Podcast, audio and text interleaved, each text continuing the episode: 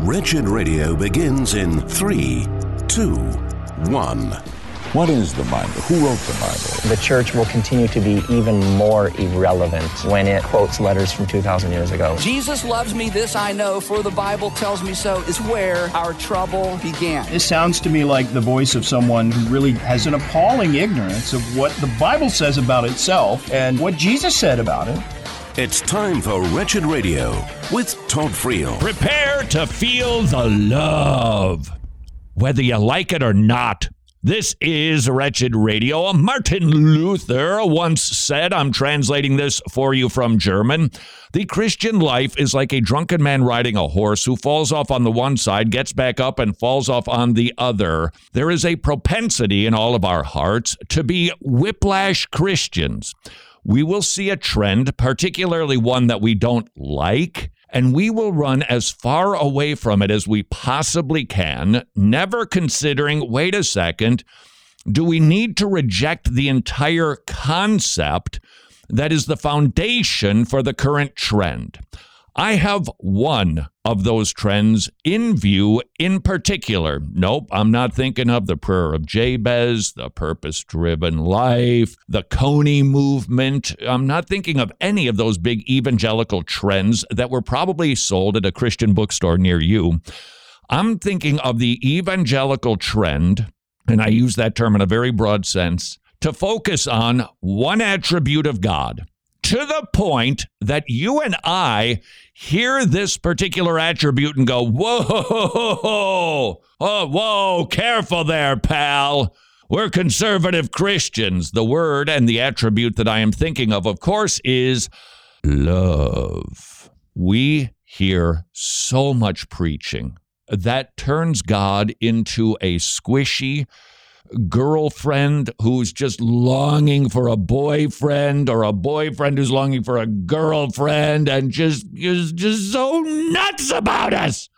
And we hear that type of preaching, and I think you and I might have a tendency to whiplash from that sort of bad preaching, imbalanced preaching, and want to run away from the love of God as far as we possibly can ask yourself the question how you respond to a sermon where you hear somebody preaching about the love of God, and especially a sermon that focuses on the love of God for the entire time.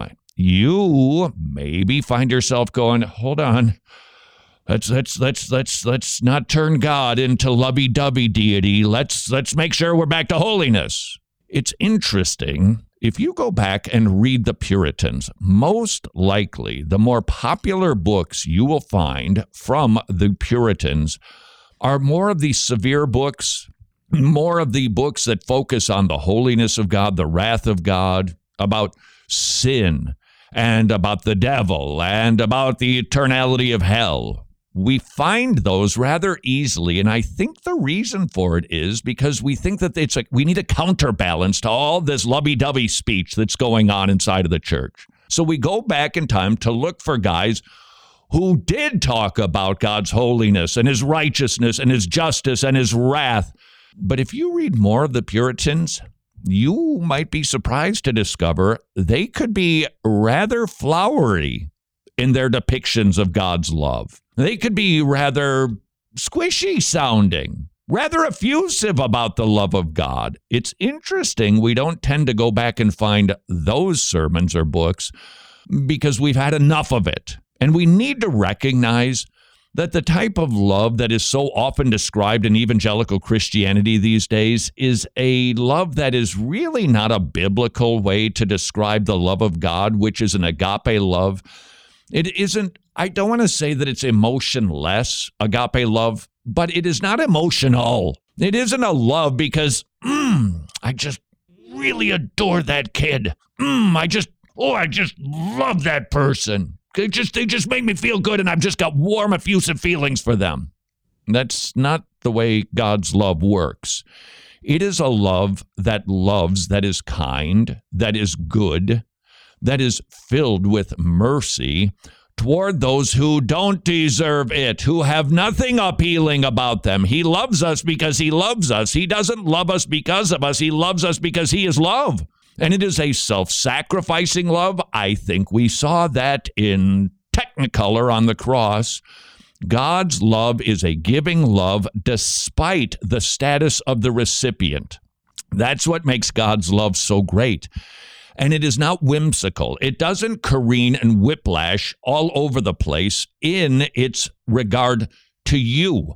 And that's a good thing because if you were loved by God because of you, you are in a very precarious position because if God loves you because of a particular attribute, the way you smile, uh, your sense of humor, your wit, your intelligence, your accounting skills. If those were the reasons that God loved you, when those attributes start to diminish or downright tarnish, then God wouldn't love you anymore. But He does, perpetually, constantly, because you are in Christ, and God's love is not a Valentine's Day romantic kind of love.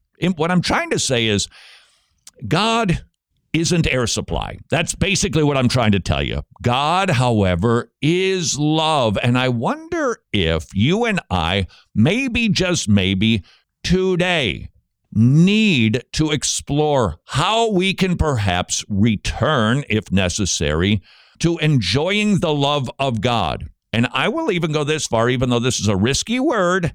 So don't pillory me totally for this, but that we might feel the love of God. Experience it. You say, Are you talking mysticism? No, I'm talking about a cognitive process that should warm your heart. I am talking about the biblical method for understanding the love of God so that your feelings are filled with joy when you know that you are loved. Right definition of love. Is it don't you love being loved? Don't you don't you love isn't that why Hallmark exists? Well, to make sentimental cards, and really predictable movies. Hallmark exists because we like to express ourselves and people like to receive an expression of our love for them.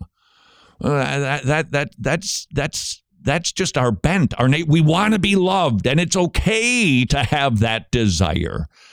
God satisfies it totally and completely.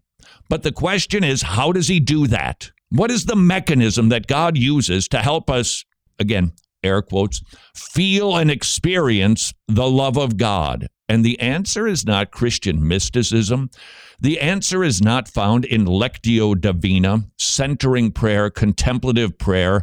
And I might even throw in to the camp of practices to help us feel and experience God's love really repetitious worship music. That that has the same goal so that you just feel I just I, I just feel it. You you kind of empty your brain or at least focus on one mantra, one repetitious phrase so that you are not distracted with any other thoughts than feeling the intense, typically burning love of God. We reject those methods because they're not biblical. God always gets to our hearts via our brains. Would like to share with you a case in point from the Bible. Ephesians chapter 3 has a very fascinating verse. Paul has been writing so that the Ephesian Christians can know the love of God. And he he he goes about the business of basically hammering a nail into the wood by by by doing math that doesn't actually work. If you're familiar with spatial measurements, you know that there are three components, not four. Paul, as if to say, God's love is so huge, there's no way to measure it, that you would know the height, the depth, the breadth, the width. That doesn't make any sense at all mathematically, but it does in Paul's world because he's trying to emphasize God loves his children, and we should know it. And it's not merely filling out a test and saying, God loves me. It is to know it experientially, to epiginosko, to really get it. How does he do that? Go back to chapter one, and you're going to see pronouns jumping out all over the place for the first three and three quarters chapters of the book of Ephesians, see if you notice which pronoun is the subject and which pronoun is the object. from Ephesians chapter 1 verse 1. He has blessed us with every spiritual blessing in the heavenly places. 1 4. He chose us in Jesus before the foundations of the world. Verse 5, He predestined us to adoption through Jesus Christ. Verse 6, He favored us in the beloved. Verses 7 and 8, He lavished redemption on us, the forgiveness of our sins. And on and on Paul goes to establish what? The truth about God. This is what he is like. This is everything that he has done. And after he goes through about 20 of the amazing things that God has given to us through his son Jesus Christ, then Paul says, I've shared this with you so you can know the height, the depth, the breadth, the width of the love of God in Christ Jesus. The love of God is experienced, the process is cognitive. My question for you is, have you perhaps ricocheted into a loveless ditch where you have not been experiencing the love of God? Perhaps now is the time to change that. This is Wretched Radio. So there you are on your Googler machine trying to find a restaurant. What do you look for? Ratings and reviews. If it gets lots of stars, positive reviews, chances are pretty good you're going to go there. Question Would you be inclined to go to a restaurant that had a 98% approval rating and rave reviews? I suspect you would.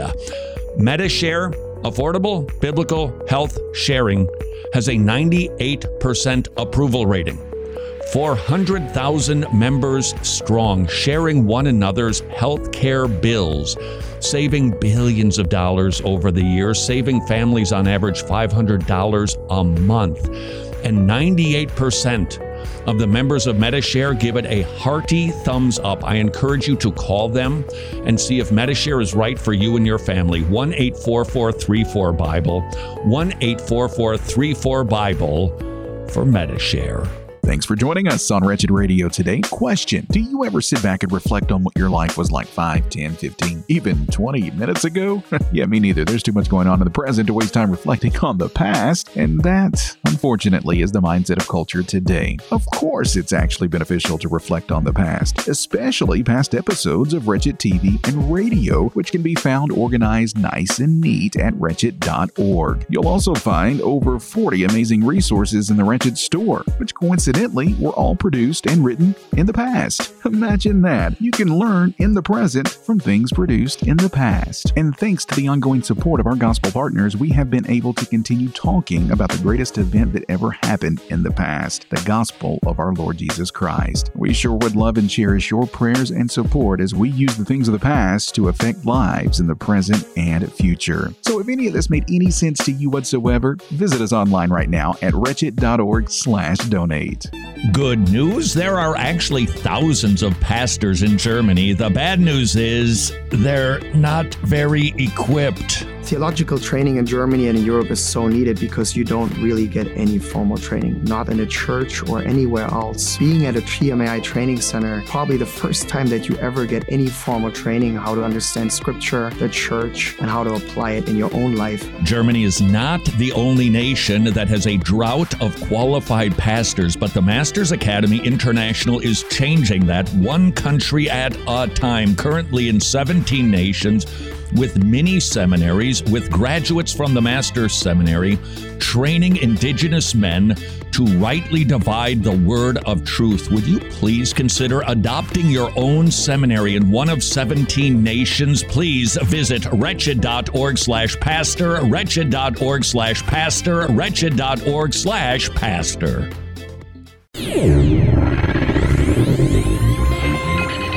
Books of the Bible. The book of Job answers the question why do the righteous suffer? When Job loses everything, his friends blame him. But when Job questions the Lord, he responds God is sovereign and he is good. His ways are beyond our understanding. When you suffer, know that God is in control. He has his own purposes that you may not understand.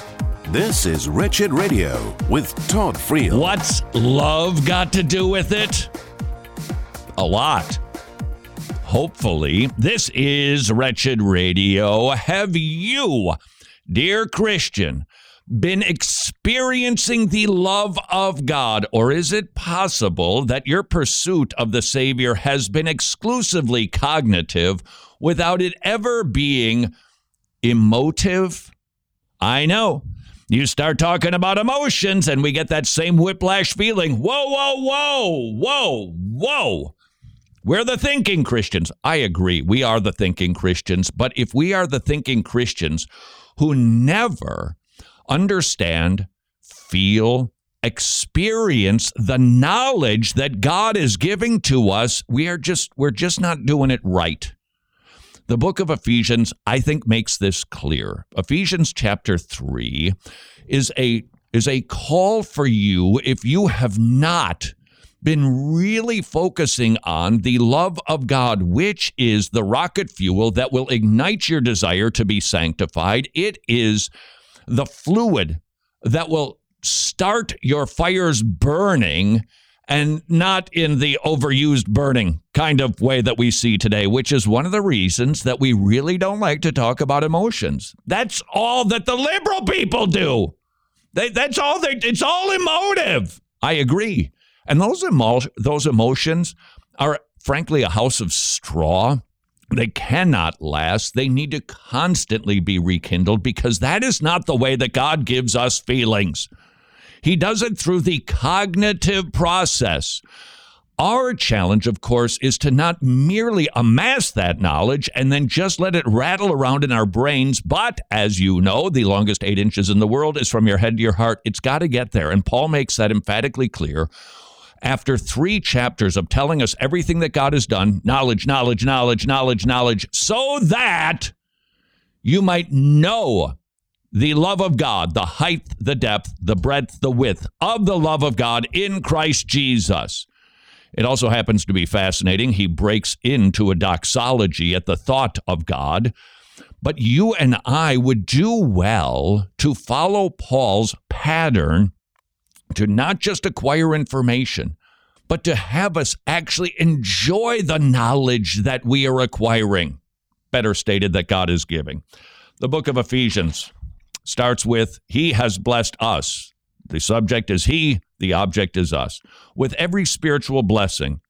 He chose us before the foundation of the world, predestined us to adoption. He favored us in the beloved. He lavished redemption on us, the forgiveness of sins. Verse 9, He made known to us the mystery of His will. Verse 11, He has provided us an inheritance. Verse 12, He lets us praise and glorify Him. Verse 13, He seals us forever with the Holy Spirit.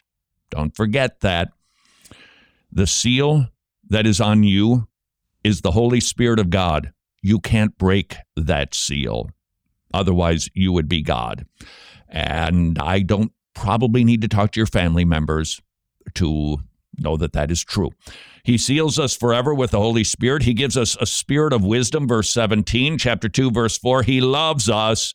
He made us alive with Christ in verse 6, verse 8. He saved us, verse 10. He has prepared good works for us to walk in, to step into. He brings us near to Him through the blood of Jesus. 2, 13. He brings us into his family. 216, 218. He allows us to have access to him. 219. He makes us citizens in his household. Verse 22. He gives us his spirit to dwell in us. Verse 10 of chapter 3. He lets us glorify him. That's huge, by the way. If your life is lacking purpose, there it is. You get to glorify God. He grants us bold access to Himself. Chapter 3, verse 13 so that you will know the height, the depth, the breadth, the width of the love of God in Christ Jesus. You amass this knowledge so that you can know experientially, not in a mystical way, but that you can know the love of God and actually enjoy it. Alistair Begg, recently preaching on Ephesians chapter 3, spends a glorious 40 minutes speaking about the love of God in Christ Jesus that Paul is so effusive about in Ephesians chapter 3. It is in light of that that he then says, and I want you to know this, this love of Christ. And I want to take just a moment uh, on this before we go into uh, this closing doxology. Uh, Paul uh, talks of this all the time. He's concerned when he writes to the church at Rome that they would understand that God's love has been poured into our hearts through the Holy Spirit who has been given to us. And it is this love that he wants to see expressed within the context of the Ephesian church. And in chapter 2, he's made it very clear. Chapter 2, where verse 7, uh, he has been uh, looking forward to the, in, the way in which in the coming ages that he might show the immeasurable riches of his grace and kindness toward us in Christ Jesus. Uh, so, from immeasurable riches of God's grace, he turns then to the unknowable dimensions of God's love. Let me just point out a couple of things that may help as you follow this up on your own. As he prays in this way to know the love of Christ that surpasses knowledge, you will notice, first of all, that this is not something that we are supposed to encounter, as it were, in our bedroom and on our own, but rather, verse 18, that we may have strength to comprehend. Notice the little phrase, with all the saints, with all the saints. Who are these people? Well, those who have been redeemed, uh, who have been justified, who have been set free from the bondage to decay and have been made new men and women. In other words, it's just a small reminder, it's a passing reminder, but it is an important reminder that when God saves us, he, he, he unites us to Christ, and in uniting us to Christ, He unites us to one another. And in our union with Christ, we are inevitably united to one another. And it is in that union together that we make discoveries that may be uh, supplemented by our own personal journeys, but nevertheless, they are there to be discovered within the community of faith. And um, that is why the, the, the, the, contemporary concern of the millennials, I just did a thing here in Dallas a few weeks ago with a professor at DTS. We spent an hour. He wanted to ask me why it is that millennials see no interest at all in church, why they, by and large, have got no interest in it and, and feel that they might just as well operate their entire program from their, from their smartphone. And uh, we talked about it for an hour. I'm not sure I was any help to him at all, but it, it, it, it speaks to a number of things. It speaks to the radical selfism which our generation has embraced, and also the sort of extraneous notion of whatever this church thing is. That's why when we pray for one another and we pray for our churches, we pray that there may be that genuine sense of a shared comprehension of the love of Christ, that together with all the saints, we are saying to one another, Come now, let us sing of a wonderful love, tender and true, and out of the heart of the Father above, streaming to me and to you. Wonderful love out of the heart of the Father above. There is only one Lord, one faith, one baptism, uh, one God and Father of us all. And we are family. We don't have to get sentimental about this. We are family. Do you always get on with all your family? No, you have to say sorry. You have to say forgive me all the time. You have to learn to put up with each other and whatever it might be. And it's true in the family of God. In Romans, uh, Paul says, and try as best as is, is in your jurisdiction to live at peace with people. Do your best.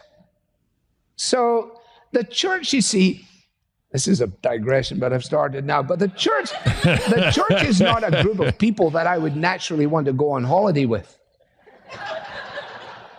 The church is not a group of people that I would have hung around with in high school or would have hung around with me. Those of you who are clever mathematically, you know, nerdy engineer types, you don't want to hang with me. You wouldn't like me at school. And I wouldn't have been with you either. But now we're in the church and we don't have a we don't have an option. But we don't feel bad because we don't have the sort of cozy feeling about everybody. This is the sort of Bill Gaither thing. I'm so glad that you're part of the family of God, you know? Be honest. Sing it properly. I'm surprised that you're part of the family of God. it certainly is a digression. If you're not surprised, you ought to be surprised. Take a mirror and start there by being surprised that you are in the family of God. And He has put us in here. Building a church is like building with bananas. They're all funny shapes, soft bits, hard bits, the bit on the end that you can't do anything with. This is not this is not a linear progression of people who are perfectly framed. This is the strangest bunch of people you ever saw in your life, and we are the family. And together as that family, he says, I pray that you be strengthened in your inner man so that you may be able to comprehend with all the saints. What? The love of God. While Alistair Begg's digression is over, his sermon was not because he spent the next 30 minutes talking about that love of God. Is that the type of sermon perhaps you need to hear more of? This is Wretched Radio. This is Wretched Radio, and I'm Jimmy Hicks. The Winter Olympics are currently happening in Beijing, though I'm not certain how many Americans are actually watching. But there are some subtle changes taking place right in front of our eyes, and they're so subtle you might not even realize it. One example comes in figure skating, where this year, for the first time ever, women aren't competing as ladies, but rather as women. And that's something you might not even take notice of because it's such a subtle change, but it's one that will likely lead to a sweeping change in the future. By competing with the label women, it will make a transition toward allowing transgender males to compete in that division much easier because, you know, of inclusivity and all. Well, the latest on the public school front from Connecticut, a middle school is making headlines for an assignment given to eighth graders called Pizza and Consent. Students were given a handout telling them that pizza is a great metaphor for sex, and then the handout proceeded to instruct the 13 year olds to list their favorite toppings, i.e., their sexual preferences. When pushback from parents came, the superintendent stepped in and claimed the assignment was inadvertently sent to the eighth graders and was a mistake. And while I don't believe a word of that, taking the guy at his word just leads to even more questions like who was it intended for to begin with anyway? Because the stuff that was on this assignment was way too sexually explicit for any age child to get at school, even high schoolers. And speaking of public schools, let's hear now from one elementary school counselor. I teach my elementary school students about gender identity. Some people are girls, some are boys, some are both, some are neither. It's our job to use the name and the pronouns that people ask us to use when we refer to them. so teach the kids to lie, basically. Just another example of crossing a line that teachers or school counselors have zero business crossing. There aren't infinite genders, there are two. He made them male and female. You know, if they would just teach basic science, they could clearly understand that. But I guess science just isn't as fun as the fantasy unicorn gender confusion corner.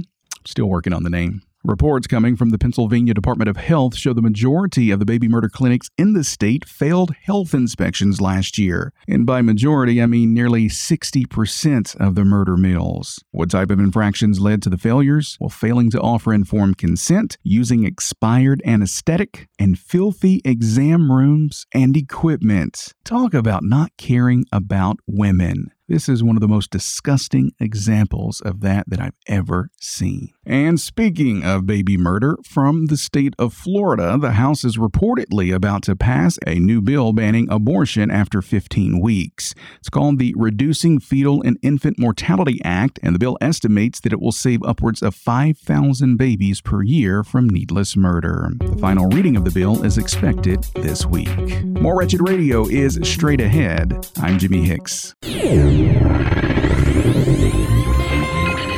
Titles of Christ.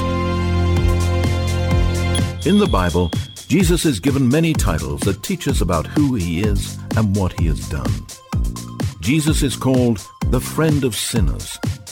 While we were dead in our sins and condemned as enemies, Jesus bore our sins in himself so we could be reconciled to the Father. This is Wretched Radio with Todd Friel. No, seriously, can you feel the love tonight or any other time during the day? This is Wretched Radio. Who knew that Elton John was so insightful that there are those of us in the church Perhaps because we are boomeranging from a lot of bad, lovey dovey preaching about God that we don't want to talk about the subject much. That's unfortunate because Paul in Ephesians chapter 3 makes it clear that is precisely what we should be doing. That we would know the love of God that surpasses knowledge. What does that mean? It surpasses knowledge. First of all, knowledge has to be there, which is the purpose of Ephesians 1, 2, and most of 3 to give us knowledge about God, his character, who he is, what he has done through the work of his son, Jesus Christ. We have that knowledge, but then as we surpass knowledge, we then experience the height, the depth, the breadth, the width of the love of God in Christ Jesus, that we would know it, not just answer the quiz question correctly about God's love or say yeah John 3:16 exists but that we would know the love of God in Christ Jesus. Alistair Begg, I don't know where he was preaching. I believe in Dallas someplace talking about gasp the love of God. Maybe just maybe you need to be put back on the horse if you're the drunken man who has fallen off of your Christian ride and you're focusing on, and this is good to do, we, we do focus on these things the holiness, the highness, the otherliness of God, the simplicity of God. All of those attributes should be studied, but they should all lead us to the same place that we would experience the love of God. The love of Christ, you will notice, is discovered and is displayed in surprisingly comprehensive terms, that you may have strength to comprehend with all the saints. Notice what is the breadth and length and height and depth. Well, what's the difference between height and depth? We usually measure spatial objects in terms of breadth, length, and either height or depth. But Paul here says four, that you might know the breadth and length and height and depth. Now, when you're doing home Bible studies and you come to something like this, don't allow yourself to spend the rest of the evening pondering why he says breadth and length and height and depth. Let me tell you why. Because what he's saying is this immeasurable dimension of the love of God just covers everything and transcends everything. When you go to your commentaries, you can find that the best of men have come up with their own explanations. Matthew Henry says the reason he says this is because he wants us to understand that it is higher than heaven, that it is deeper than hell, that it is longer than the earth, and it is broader than the sea. Maybe. Another says it is broad enough to encompass all mankind. It is long enough to last for eternity. It is deep enough to reach the utmost degraded sinner. And it is high enough to exalt him to heaven. That's good too. But we needn't really delay on it. You say, well, why are you delaying on it? Well, I'm about to stop delaying on it. I think it's simply that Christ's love needs to be seen not only in terms of its length and its breadth, in that it goes around the entire world. But as my friend Sinclair says, he is probably urging the Ephesians to contemplate the depth to which the Son of God stooped and the height to which the Son of God was exalted, having provided in his atonement the ultimate expression of his love for us. I think there's something in that. But at the end of the day, it is simply this magnificent expression of God's comprehensive care. And the last thing to say by way of observation is that comprehensive comprehending of the love of Christ is clearly here a matter of knowing the unknowable. And I pray, he says, that you might know the love of Christ that surpasses knowledge. If it surpasses knowledge, how can you know it? Well, it's clearly not something that we come to by way of intellect, that we come ultimately by way of rationale. That there is, if you like, no ultimate intellectual road to an awareness of this. If that were the case, then of course people who have been given a greater faculty intellectually would have a far greater understanding of the, of the love of God, wouldn't they? And those of us who have got, you know, just a size three brain instead of a size 14 brain, we, we would know very little about it at all. We would have to sit next to somebody like that and say, Tell me about the love of Christ. But 41 years of pastoral ministry has revealed to me that in some of the tiniest cottages of England, in some of the strangest places, in the company of often godly elderly women, they have taught me things about the love of Christ that clearly is theirs by way of experience and by way of experiment. Please note, Alistair Begg did not just say that we don't use our intellects. What he's saying is it needs to move out of the realm of mere knowledge into the realm of it's mine. That, that, that belongs to me because he's given it to me. That's what Alistair Begg is after. Don't skip over the knowledge of God. He made that very clear earlier, and Paul made it emphatically clear throughout two and a half chapters of Ephesians. We must know truths about God, but it doesn't stop there. It must cross the line of mere intellect into the realm of yeah, this is this is actually real. In other words, they have discovered in the journey of life the dimensions of God's love so that they're able to ponder, for example, with Paul himself, when he says, The Son of God loved me and gave himself for me. I wonder, did he say that with an exclamation mark at the end? Or did he say it with a kind of dot, dot, dot at the end? Did he put down his pen, as it were, when he wrote that phrase and say, Really? The Son of God loved me and gave himself for me? You see, it is this that he's then praying for his people that you would know this love of Christ that surpasses all knowledge, and to the end that you might be filled with all the fullness of God up earlier in verse 16 when he prays for them to be strengthened in their inner man, as it were. It is to the end that Christ may dwell in their hearts through faith. There's a sense in which this is just building on the strength of that. What does it mean to know the love of Christ that surpasses knowledge? What will the end product be? That you may be filled with all the fullness of God.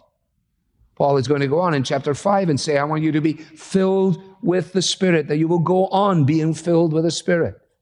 The picture there is of God willing to fill to capacity with all the gifts and graces that we require in order to be all that He desires for us to be. That's why I love it when uh, Jesus argues from the lesser to the greater when He says, If you, being earthly or evil, know how to give good gifts to your children, how much more will your Heavenly Father give good gifts to those who ask Him? So, how do we surpass knowledge, not avoid or ignore knowledge, but surpass knowledge so that we can know the love of God? Might I suggest to you contemplatio? That's right. It's a Latin phrase that is often misused these days by an awful lot of movements. From the ragamuffin gospel to the contemplative movement, the lectio divina strategy to just yum, yum, yum, yum. It's basically Christian Buddhism, where you empty your brain, you focus on one thought God loves me, God loves me, God loves me. You repeat it over and over again, and then you're going to feel it. That's a mystical practice that we reject. But maybe, just maybe, we shouldn't reject the idea of contemplating, thinking on, dare I use the word meditating on a particular attribute of God. And it, I'm not saying that it should be exclusively love, but that is our current context. That you spend time thinking about it, that you actually let your brain have enough time without distractions of life and your cell phone and the kids and the urgencies of the day, thinking about this that God loves you in Christ to the same degree of intensity that he loves his son, you are loved by the Father. We can't just go, yeah, okay, yeah, I know that. Let's go. What else? Get, into chapter four so that we can start getting into the application. Oh, Paul does get into the application. But do you hear his call for you and for me? That we would know the love of God in Christ Jesus. Do you perhaps need to practice some contemplatio so that you can know the love of God? This is Wretched Radio. Permit me to introduce you to Brie and Salvation Dominoes preborn style. When one person gets saved, they have that burning desire to just make him known the same way that was made known to them. And then it's just this domino effect. Bree currently volunteers at a preborn life center. How did she get saved? From a friend whose mother got saved at, you guessed it, a preborn life center. Why? Because preborn, it is indeed about saving babies' lives via $28 ultrasounds, but it is also sharing the gospel so that moms and dads get saved. And look at the domino effect. Would you please consider supporting preborn centers with as many free ultrasounds as you can? $28 for an ultrasound, 80% of the time saves a life. Learn more at preborn.org slash wretched. I want to share with you voicemails we receive nearly daily here at Wretched. I can't believe how many times a day I catch myself saying, Todd Friel on Wretched Radio says, I have been transformed by your program. We are grateful to hear the testimonies of our listeners and our viewers, and we want you to also hear the lives that are being impacted by you, our gospel partners. These testimonies aren't about Todd, they're not about Wretched Radio or TV. We wouldn't be able to do the things that we do at Wretched without the support of our gospel partners. So, would you prayerfully consider becoming a gospel partner today if you aren't already? Help us to reach the lost all over the world with the gospel of our Lord Jesus Christ because ultimately the glory is all His. It's not Wretched's, it's not even yours, but it is your efforts that help make our efforts possible. And all of those efforts are to the praise and glory of God alone. Get complete details right now at wretched.org slash donate. Hey, Tomorrow Club supporter, this message from Paul Marty, the director of the Tomorrow Clubs, is just for you. You know, it's been more than 25 years now since my wife Cindy first brought leaders and kids together for the very first Tomorrow Club. Hundreds of thousands of lives have been touched. We're grateful for all the ways you help kids in forsaken places learn to follow Jesus. Thank you for your support of the Tomorrow Club's $30 a month Disciples 30 Kids in Eastern Europe and now in Africa. Where Tomorrow Clubs anticipates they could be opening up 100 new clubs in a year. Would you please consider becoming a Tomorrow Club supporter? Kids clubs that meet in forsaken places. They get loved on, they hear the gospel, they memorize Bible verses, and they're getting saved. To support your own Tomorrow Club, please visit tomorrowclubs.org slash wretched. Hermeneutics. A vital part of biblical hermeneutics is an understanding of genre. One genre we find in Scripture is gospel. The Gospels are four complementary narrative accounts of the same story from a different perspective with a different emphasis. God delivers his timeless truth through a multitude of witnesses. This is Wretched Radio with Todd Friel. Could they have possibly known that they were being that clever? This is Wretched Radio. If you're not familiar with Alistair Begg, he's a preacher outside of Cincy. Is that it's Cincy? I get Yes, believe it's Cincy. Yeah, I think so. That's just a moment of silence for the Bengal fans. He lives and pastors the same church in I don't know what the town is. It's just go to Cincinnati, turn left from the south, right from the north, and you're going to bump into it where he has been pastoring for over 40 years. His radio ministry is called Truth period. Nope. Truth for life. Oh, how much that hits the bullseye. perhaps especially in our contemporary age, where you and I love truth. We love knowledge. We love studying our Bibles. We'll read the geekiest books on theology, on subjects that most of the world doesn't even know exist, let alone have an interest in. We love it. But that isn't where our truth should stop. Our truth is for life. Our truth is for living. Our truth is to be applied. And in the context of Ephesians chapter 3, our truth should do something for us. It should it should cause us to think a certain way, most certainly, but it should also cause us to feel a certain way. And I know at the mention of the word feelings, many of us, we get the hives. We we we need some sort of Benadryl to just stop the scratching because this just makes us very, very nervous. And I suspect that is because it has been so abused. The emotive wing of evangelical Christianity that has no truth. Let's not be the wing that has all truth and no of none of the feelings that should accompany it. And the way to get those feelings, according to Ephesians 3, and consistently and repetitiously throughout the entire Bible, is that we know God. We study Him. We try to understand how He works, what He does, how He runs the universe, how the redemptive plan has been played out. And when we do, we must, and I mean it, we must let it affect us.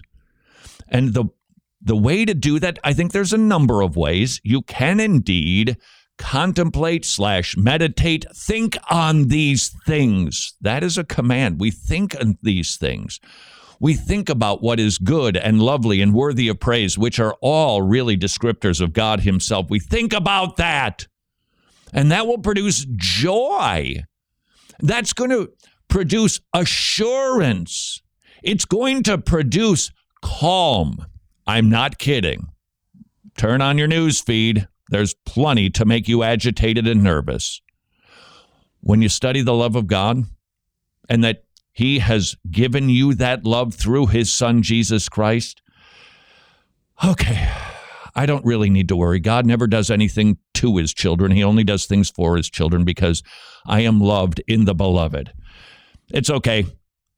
We'll get through this. Let's let Alistair Begg of Truth for Life help us to get this. Now, as Paul writes these words or dictates these words, he then answers essentially a question. And the question is, how is that going to be? You know, you, you, you, to be strengthened in my inner man in this way uh, that I'm th- that this might be the reality of our experience as a church. To to know the uh, surpass un, the, the un, amazing love of Christ. He he answers that, but he doesn't answer it, if you like, with a lecture. He answers it with a hymn, and he bursts into song. This is not unusual for Paul, as you know. He, he moves directly to doxology from his instruction. He does it at the end of Romans 11. He does it in 1 Timothy. He does it routinely, and he does it here. And it's instructive for us. That's why this morning, if you like, we are instructed by Jesus in terms of this essential nature of worship in spirit and in truth. And here now, as we come to the end of our time together, uh, we are invited by Paul to enter into the wonder of this as he lifts his voice in doxology. A doxology is just is simply an ascription of praise to God, an ascription of praise to God. And it happens all through the Bible. For example, in the context of the temple in 1 Chronicles 29, Blessed are you, O Lord, the God of Israel, our Father, forever and ever. Yours, O Lord, is the greatness and the power and the glory and the victory and the majesty. For all that is in the heavens and in the earth is yours. Yours is the kingdom, O Lord. You're exalted as head above all. Both riches and honor comes from you. You rule over all. In your hand are power and might. In your hand it is to make great and to give strength to all. And now we thank you, our God, and we praise your glorious name. because you are, you are, you are, you are. The only legitimate response is to bow before you and to acknowledge this and to praise you. All the way through the Psalms, you have the same thing.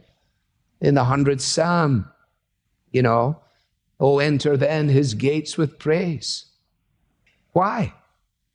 For the Lord is good, his mercy is everlasting, his truth endures to all generations. You come on the Lord's Day morning and uh, we're going to sing together and we're invited to stand and sing. And we're sad in our spirits. One of our kids is not where we would like her to be. We had a call from the hospital to uh, say that the test came back contrary to our hopes and our expectations. Our, our elderly relative, whom we thought would be able to sustain life for another little while in their own home, cannot, and everything is up in the air. The last thing in the world that you want on that morning is somebody to stand up and say, Now let's tell God how we're feeling. Because if we were to tell God honestly how we're feeling, we would actually have to use some of the Psalms of lament. We would have to start in Psalm 13 How long, O Lord, will you forget me? Forever? How long must I have sorrow in my heart all the day? So, what is the antidote? Not to give expression to how we're feeling, but to give expression to who God is and what God has done. That is why declaratory songs, which have a place where we express how we are, you know, I, I feel this way, or I this, or I that, And there is a place for that. Seldom should we start with that, I would suggest. Far better to start, praise my soul, the King of heaven. So let's get equilibrium here. I just listened to the news or whatever it is, as the whole world has gone to pot. But I just had come into the sanctuary of God. I was envious of the wicked. My foot had almost slipped until I went into the house of God. And then I got it back again. Praise my soul, the King of heaven. To his feet. That means I abase myself. To his feet, your tribute bring. Why? Ransomed healed, restored, forgiven. Who like thee his praise should sing? Praise him, praise him, praise him, praise him. Praise the everlasting King. Why? Well, because it's the right response. But it will also do something for you. I would challenge you if you have had some spiritual blues lately, go to your car, preferably, because you don't want people to hear this in the house. And find a hymn, find some song that sings about the truth of God, who He is, and how He has expressed His love toward us, and sing it. And and you tell me if that doesn't make you feel better. Now, I know that this sounds rather perhaps formulaic or trite, Transformed, our brand new TV series, was just watching an episode. Dr. Greg Gifford, who teaches biblical counseling at the Masters U, encouraged a person who was struggling with de- sadness, with anxiety, with uh, emotional issues manifesting themselves in a myriad of ways. He said, I want you to pick a song that you like, and I, and I want you to go to it, and I want you to sing it. Because it is the right response. And by the way, it is transcended it is ethereal because it is the loftiest form of communication that a human being can produce. Music is a, a uniquely human ability. Communicating through poetry is the highest form of prose that we have. And the subject of God is the loftiest thought we can have. You put those three together, and you are doing something transcendent. And it should be in response to truth about God And the effect of singing those truths back to God will produce a little something in you called joy. Do you need some of that today? Until tomorrow, go serve your King.